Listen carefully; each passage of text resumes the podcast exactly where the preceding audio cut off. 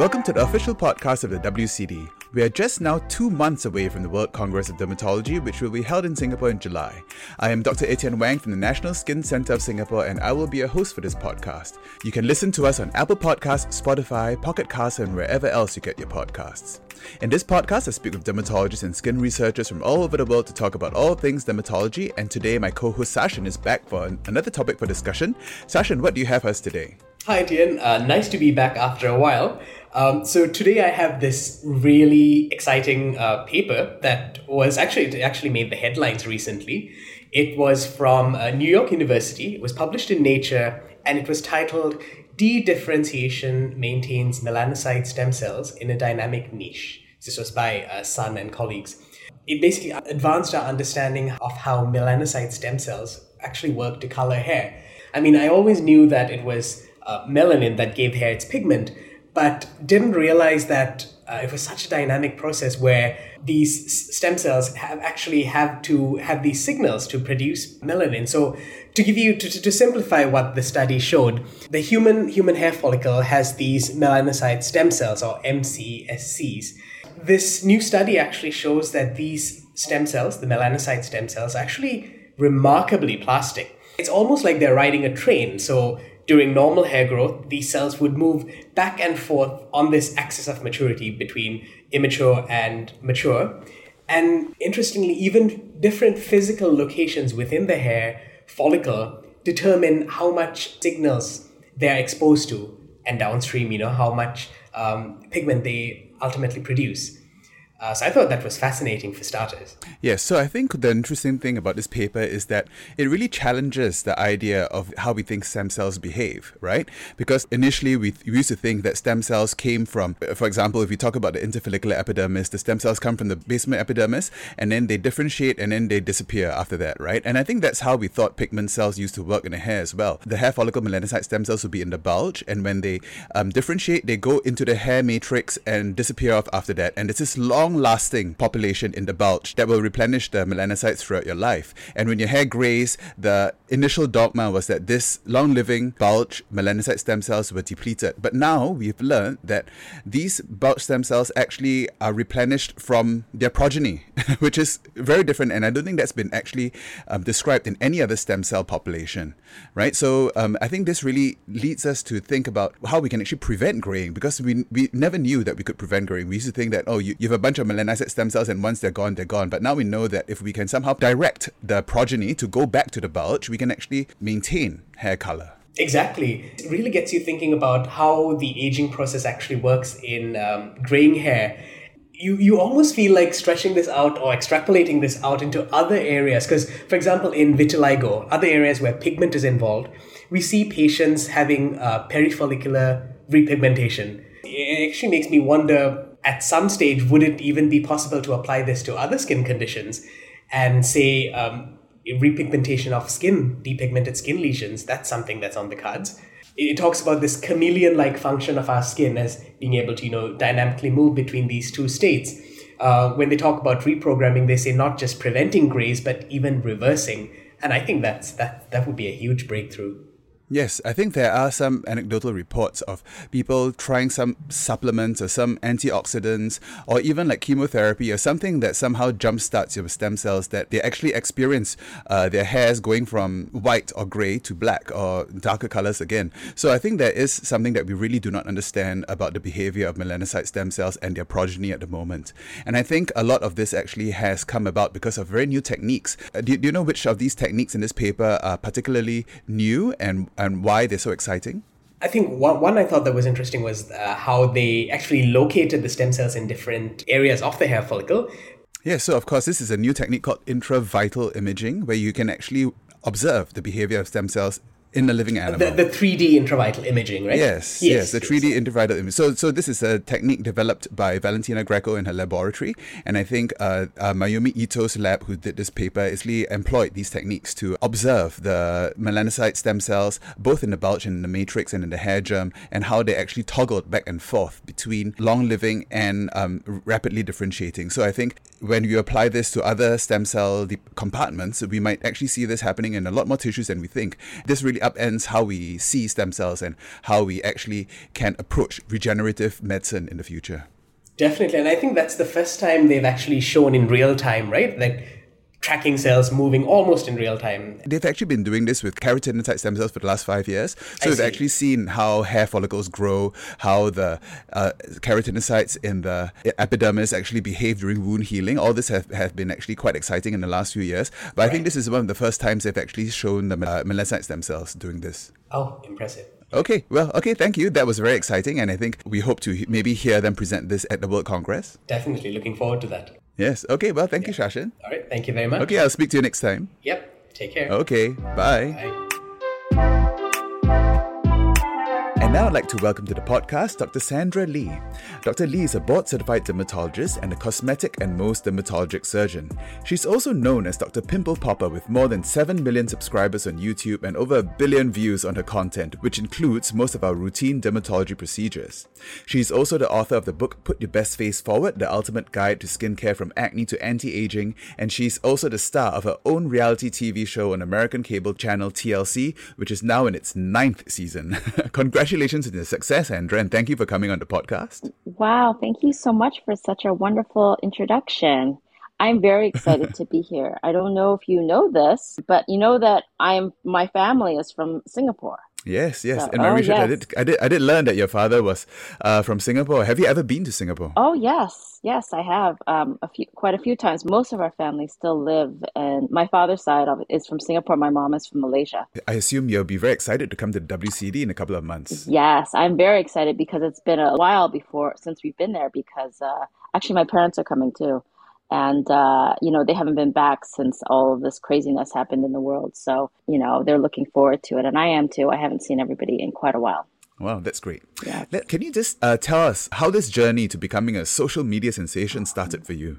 Well, it has been quite a whirlwind, and I don't think it's really what I sort of expected. But um, it, it all really started back in uh, 2016 or so. And I just started to post um, things on Instagram. And I thought, why don't I start a page about my, you know, about my work as a dermatologist? And I happened to, in the beginning, post a blackhead extraction. I don't usually do that. As you know, we dermatologists don't usually extract blackheads. Um, but um, I happened to videotape one and I noticed an increase in attention and I thought it was very strange. So I just did it again and it happened again. And, and lo and behold, it saw that there was this thing that people were interested in. And I just kept posting and posting and, and it grew.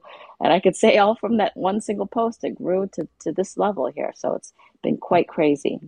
So just to happen to be a lot of lucky events, I feel like, or you know, all the planets aligning. Why do you think we are so fascinated with pimple popping? Do you think you've ever answered the question for yourself? Uh, I yes, I actually joke that I, well, I myself am not a. We call them popaholics.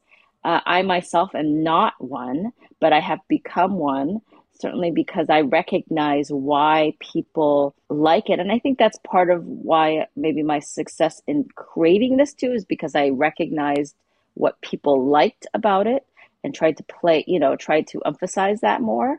Um, and I think I remember one time I was editing one of my videos, I, uh, a blackhead extraction that was quite, I don't know, interesting on this gentleman's forehead. And I caught myself watching a part of the video over and over again just because it was so good and that's strange right? I got i kind of got a little feeling of why people like it. It's very there's multiple reasons. Mainly in general it's interesting because it makes people happy which you would find strange, but it, it relaxes people. People watch them as bedtime stories, as uh, help them sleep at night after a stressful day. They like the closure that you get. You, you, you're removing something that isn't mm-hmm. supposed to be there. Or also, people really like it because it sort of is like a whole storyline. Like, you know, you have some negativity, you have some conflict, and then you have a resolution in the end when things are back in their place. Uh, some people like it because it's like watching a scary movie or like a riding a roller coaster.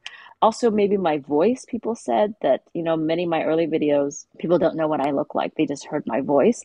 And I speak in a very soothing manner to to kind of calm my patients. And I think people really like that. And they really kind of felt my videos were a combination of my voice speaking very quietly and soothingly, and then um, the videos of these extractions energized them and made them feel good about themselves or good about you know, just good in general.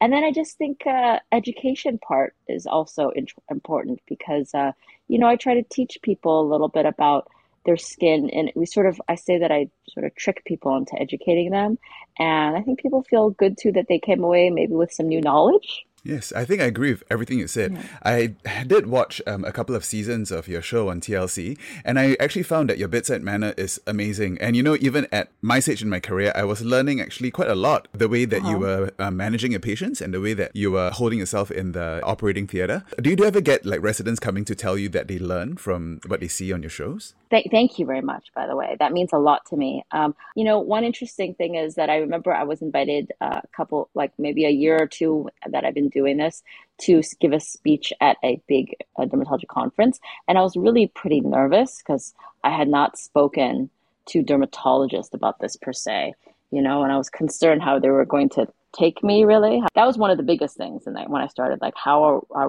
dermatologists going to really um, feel about what I'm doing? And um, I will say it was like standing room. I mean, it was packed in there.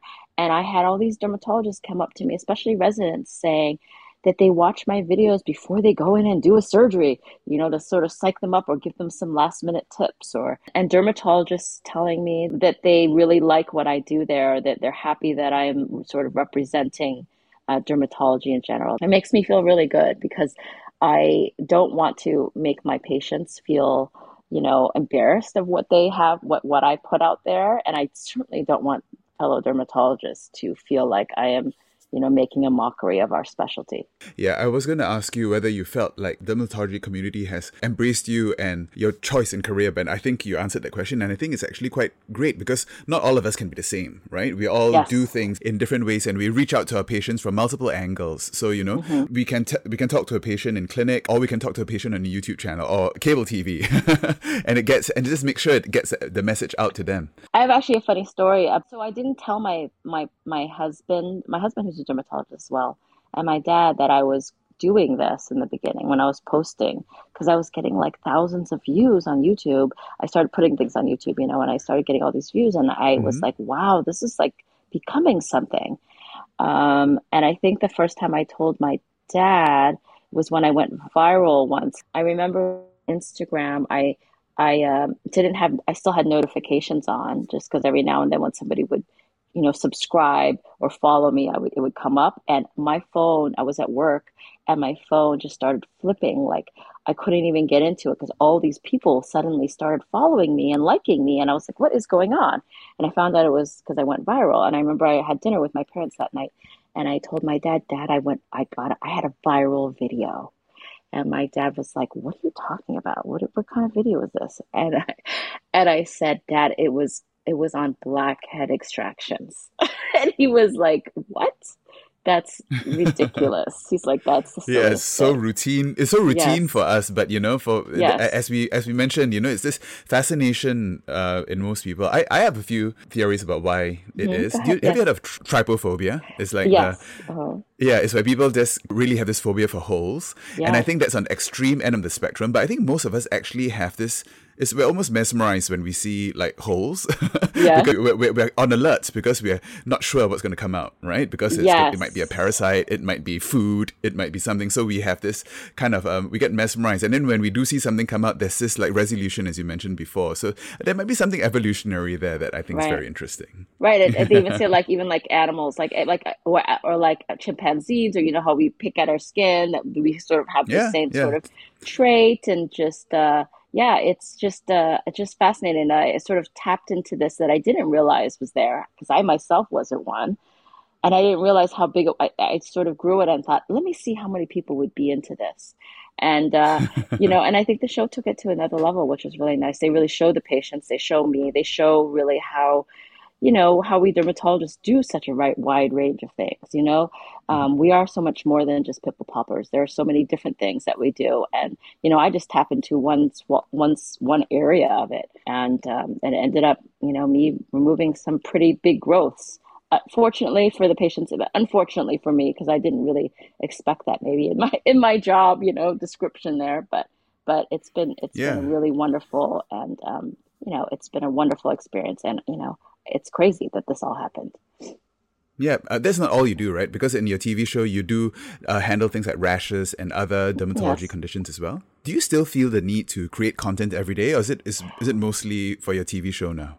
I mean, I feel the need to create content every day. Not every day, but you know, you go through waves of it being sort of uh, frustrating or tiresome, and you know, it's another job. It's another whole way of thinking, really. And um, so I do feel the need of it just in as much as you feel the need to go to work every day, you know, or to, mm. to make an income or to, you know, continue on. I, I enjoy it in many ways. I don't want it to become too much work because then I probably won't be interested in it. But I, you know, I also have this sort of security that I have a day job. So I don't, you know, and also these things come kind of walk in. And in many ways, I didn't really have to create new ideas for this content. This content could just walk through my door. Is the TV crew like at your practice the whole time? Oh, so no, they, they come no, they they do. Um, while we're taping the season, we tape about four days out of the week, and each day is, is certainly about a little less than an episode. Uh, so those days are reserved for just me um, taping the show. The office, so we tape on the weekends as well, which is when the office is not open. But half of the time, the office is open, and there are other um, there are other dermatologists here, you know, seeing patients at the same time. So it gets really busy and hectic, and that's why part of it you'll see, you know, you see in more recent episodes that were outside. You know, part of it was because mm. of the of COVID, and we couldn't go inside for a while. We just were able to take off masks very recently here in California. It's also just opened up a lot of room and space for us to move around. Um, so we finished the sort of the tenth season already, and so we have a break now, which is really lovely for me. And then, um, uh, you know, I do like the interview part, the confessional part, we call it. yeah. Yes. yes. You know, yes. I went to I went to Singapore uh, a few years ago, probably like 2017 or 18, I think, and mm-hmm. I was recognized there as Dr. Pimple Popper, which was so like extra lovely because these are I feel like you know my family almost, and uh, um, that was I remember we were at lunch and somebody at the next table recognized us recognized me. So that was pretty cool. So i know it's like something that certainly is uh, seen in singapore. The show is seen there. Oh yeah. Yeah. People love it here. Yes. yeah. What do you think of the name dr pimple popper? It's stuck with you all these years. Have you yes. ever thought of changing it? Um you know it's I think part it's of why this grew, yeah, it, it is definitely yeah. catchy, and people may not have recognized, remembered my name or what I did, but that name, you know, with the alliteration and everything is, I think it's very catchy. And um, I, that actually happened a little by accident as well. So, um, you know, of course it's sticking. I'm proud to be Dr. Pimple Popper. I have no problem with that. I'm, I'm proud that these little youngsters come to my office like eight, nine years old and they want to meet me because they want to become the next one. You know, that's pretty cool. Yeah. Uh, you know, the National Skin Center in Singapore is colloquially known here as the Pimple Palace. Oh, so really? it's got alliteration there too. yeah, by I, by the young ones. wow, I need to go there actually. Then I should visit there as part of this. What else are you looking forward to on your visit to Singapore? Well, we're going to Malaysia as well, and uh, Singapore. I think we're going to uh, Vietnam. We're going to go visit Vietnam and uh, Japan on the way home. So it's part of a a family trip. My kids are with us. My one of my kids is graduating college, graduating high school, and he's going off to college to the East Coast. So you know, there's a little bit of uh, he's leaving us and his last big trip, you know. Um, so, and my mom is celebrating her 80th birthday. So, we're going to have a big celebration in Malaysia and in uh, Singapore. I actually was hoping, and maybe if other dermatologists hear this, I was hoping I'm making some content out there. And I, I really kind of want, I have an idea of creating another sort of um, uh, show or, or, or, you know some kind of thing either on social media or on television where we're, we're I want to kind of show how you know how um, dermatology is the same yet different in different parts of the world. You know how beauty we perceptions are can be a little bit different, but also very much the same, um, and how we do things differently. Um, I would mm-hmm. like to be, you know, part of something where, you know, when they put those giant snails on your face because they feel that there's anti-aging properties in there. So I would love to do things like that, or just see at people's offices and how they work, how they are, how how they're different um, than ours, and and also how you know we all sort of go are doing the same sort of thing in, in many ways. Yeah, well, well, we'll see. We'll see who we can put you in touch yeah, with. Yeah, but I don't know if I have enough time, so we'll see. yeah, all right. Okay, so thank you so much for for speaking with me today, Sandra. I th- I've really enjoyed this, and I really can't wait to meet you at, at the WCD in July. I'm very excited to meet you. I look forward to it. I hope you're going to be there on the fourth, correct? So I'll be able to. oh that? yes, yes. Okay, I'll be there. I'll be there every day. Yeah. Fantastic. I'll see you guys there. I'm so excited about it. I'm so excited about attending the World Congress. I've not been to any of them. So this is my first as well. So this is a way for me. This is a wonderful way for me to start. Great, great. Okay, thank you. Thank you very much. Thank you. Bye bye. And that was the official podcast of the WCD. We're almost at the WCD, it's only a few months away, and if you haven't registered, please do. Don't forget to follow us on Facebook, Instagram at WCD 2023 Singapore, and check out the WCD website, WCD2023singapore.org, for more updates and content on the WCD. And until next time, stay safe and use sunblock.